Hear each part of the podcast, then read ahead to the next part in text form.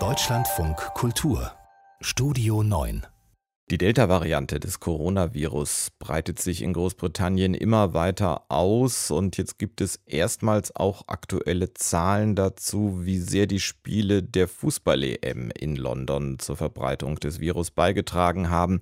Zahlen aber, die die Regierung Großbritanniens, vor allen Dingen den Premierminister, nicht sehr beeindrucken, wie Christoph Prössel berichtet. Es sind Zahlen, die erstmals erahnen lassen, wie groß das Ansteckungsrisiko mit der Delta-Variante bei Fußball-Großereignissen sein könnte sollte.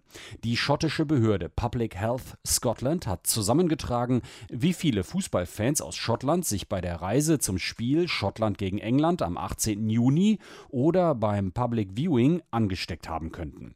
Knapp 2000 lautet die Bilanz.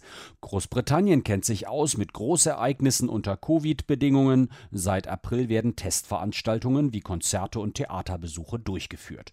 Bislang war die Zahl der Ansteckungen jedoch sehr gering.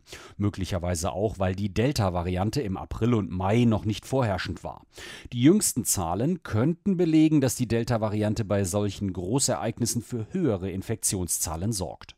Die Regierung Johnson hält jedoch unbeirrt am Lockerungskurs fest. Im Unterhaus verteidigte Johnson gestern den Rücktritt seines Gesundheitsministers, der eng umschlungen mit seiner Assistentin fotografiert worden war und Abstandsregeln missachtet hatte.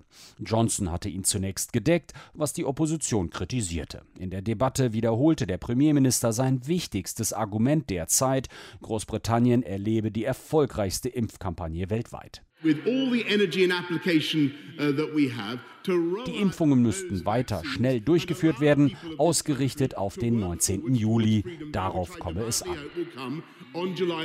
An dem Tag sollen die letzten noch bestehenden Restriktionen wahrscheinlich fallen. Und das bei derzeit deutlich steigenden Infektionszahlen. Am Mittwoch meldeten die Behörden über 20.000 Fälle an einem Tag. Die Inzidenz liegt in London bei Werten zwischen 60 und 150, in einigen Teilen von Nordengland und Schottland bei über 500. Zahlreiche Schulen mussten wegen Covid-Infektionen geschlossen werden. Die Krankheit breitet sich offenbar bei Kindern und Jugendlichen aus, da sie selten geimpft sind. Der oberste Gesundheitsberater für die Regierung, Chris Whitty, soll am Montag in der Runde der Minister gesagt haben, dass der starke Anstieg von Infektionen nicht zu weiteren Krankenhauseinweisungen geführt hat. Er hält weitere Erleichterungen ab dem 19. Juli für vertretbar. Wenn diese Verbindung zwischen hohen Infektionszahlen und vielen Krankenhauseinweisungen durch die Impfungen gelöst worden sein sollte, wäre das eine gute Nachricht. Im Vereinigten Königreich haben knapp 68 Prozent der Menschen die erste Impfung erhalten, knapp 50 Prozent die zweite. Doch andere Experten sind zurückhaltender und befürchten, dass es für solche Einschätzungen noch zu früh ist.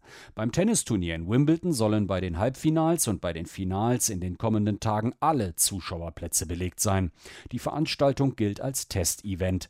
Die Regierung erhofft sich Informationen darüber, ob solche Ereignisse zu hohen Ansteckungen führen. Besucher müssen beispielsweise einen negativen Corona-Test vorweisen. Johnson setzt weiterhin voll auf das Impfprogramm und vor allem auf ein Ende der Maßnahmen zur Beschränkung der Corona-Pandemie.